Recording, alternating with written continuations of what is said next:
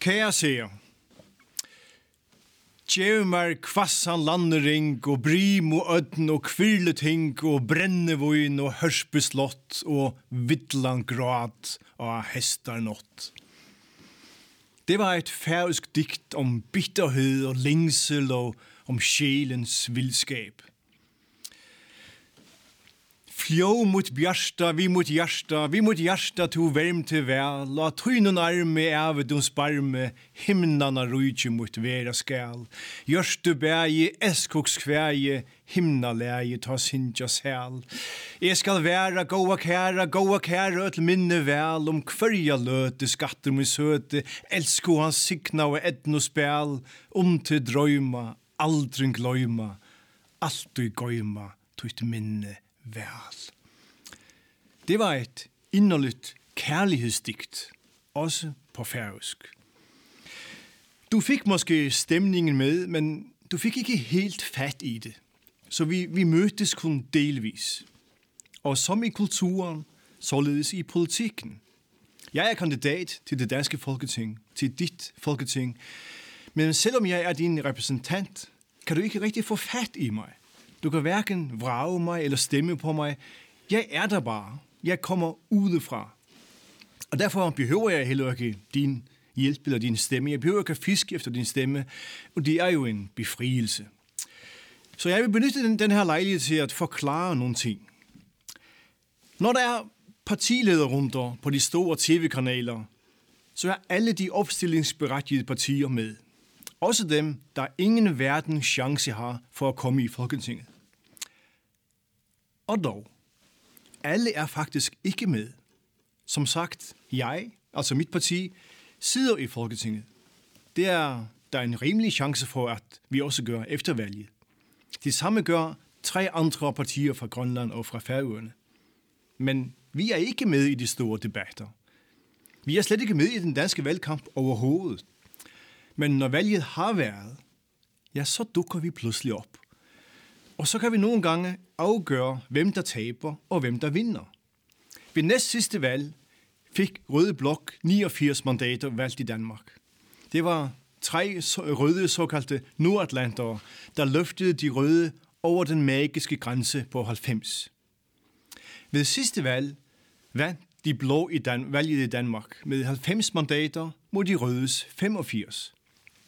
Men hvis bare et af de blå partier havde fået bare et mandat færre, ja, så ville Helle thorning Schmidt være statsminister i dag, selvom de blå havde vundet valget i Danmark med 89 mod 86.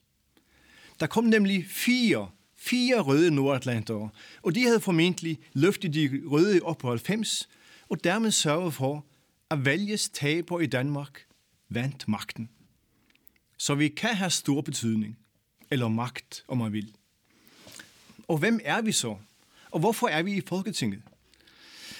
Ja, vi er der, fordi grundloven siger, at vi skal.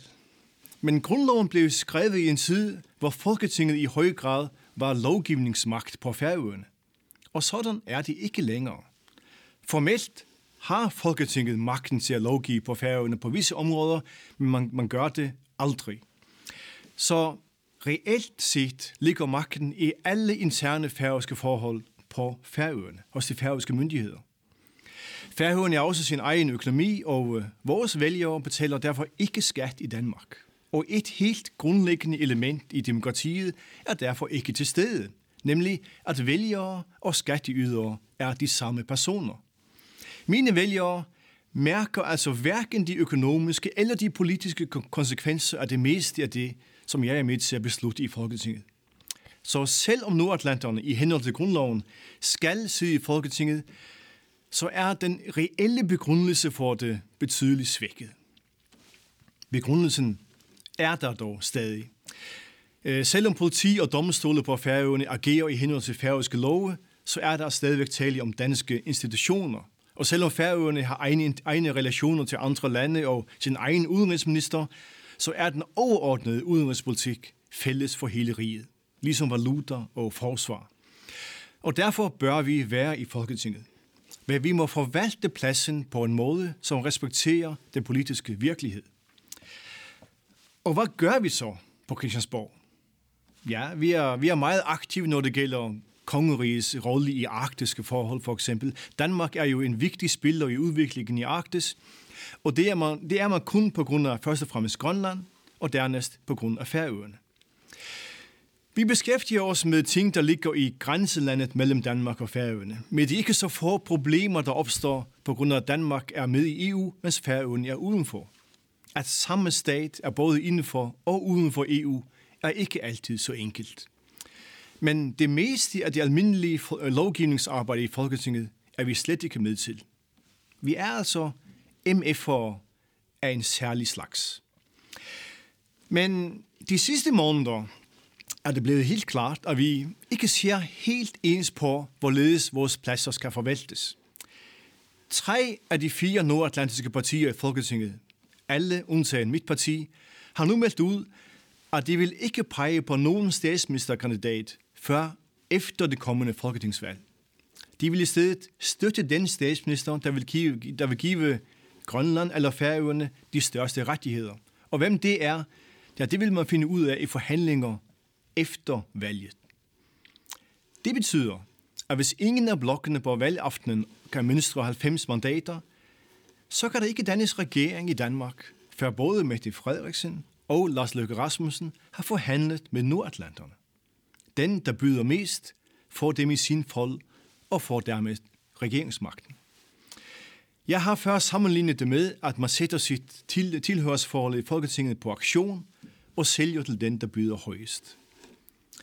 Hele processen omkring regeringsdannelsen efter valget bliver altså meget uforudsigelig. Men øh, selvfølgelig, det her kan give de her enkeltmandspartier, enkeltmandspartier fra Nordatlanten stor magt. Så hvorfor melder jeg mig ikke ind på banen også som, som kongemager? Selvom jeg er socialdemokrat, har jeg haft et meget fint samarbejde med den borgerlige regering. Hvorfor ikke være åben for at støtte den efter valget? En begrundelse er, at den socialdemokratiske idé er større end noget land. Vi hører til den nordiske socialdemokratiske familie. Men vi gør det også af respekt for både, både det færøske og det danske folkestyre. Færøernes stadig større selvstændighed har helt naturligt ført til, at de overordnede forhold mellem Danmark og Færøerne forhandles og aftales mellem de to landes regeringer. Det er jo Færøernes regering, landstyret, der er øverste repræsentant for vores demokratiske system. Det er ikke de to folketingsmedlemmer. Rigsfællesskabet er i dag i langt højere grad end før et fællesskab af forskellige lande og forskellige politiske systemer. Det mener jeg, at vi som, som MF'er bør respektere. Og derfor bør vi ikke bypasse de færøske myndigheder. At gennemtvinge sig grundlæggende politiske indrømmelser fra, fra regeringen uden om de færøske myndigheder, er selvfølgelig formelt set en mulighed. Men det vil altså flytte magten på, fra regeringen på Færøerne til et, et færøsk parti i Folketinget. Det vil gøre færøske forhold til en helt integreret del af det indenrigspolitiske spil i Danmark. Det vil føre til en sammensmeltning af Danmarks og Færøernes politiske systemer. Det vil undergrave Færøernes myndigheder og selvstyre, og det vil undergrave selve Færøernes demokrati. Hvis den kommende regering må forhandle sig til støtte fra en eller to nordatlantere, så mener jeg også, at det vil være demokratisk set et problem for Danmark. Det vil jo betyde, at MF'ere, hvis vælgere ikke betaler skat i Danmark, og kun i meget begrænset omfang er omfattet af folketingslovgivning, ja, de vil få, eller de vil tage sig helt afgørende indflydelse på dansk politik. Jeg tror, det vil skabe vrede i Danmark. Og jeg tror også, det vil skade rigsfællesskabet. Jeg mener, at hvis man i politik på kort sigt prøver at tilrane sig størst mulig magt, så kan man på lang sigt ende med at stå uden nogen indflydelse overhovedet. Nogle gange kommer man længst med lidt pragmatisk behendigkeit, kan man sige. Det er i hvert fald det, som vi tror på i mit parti. Godt valg.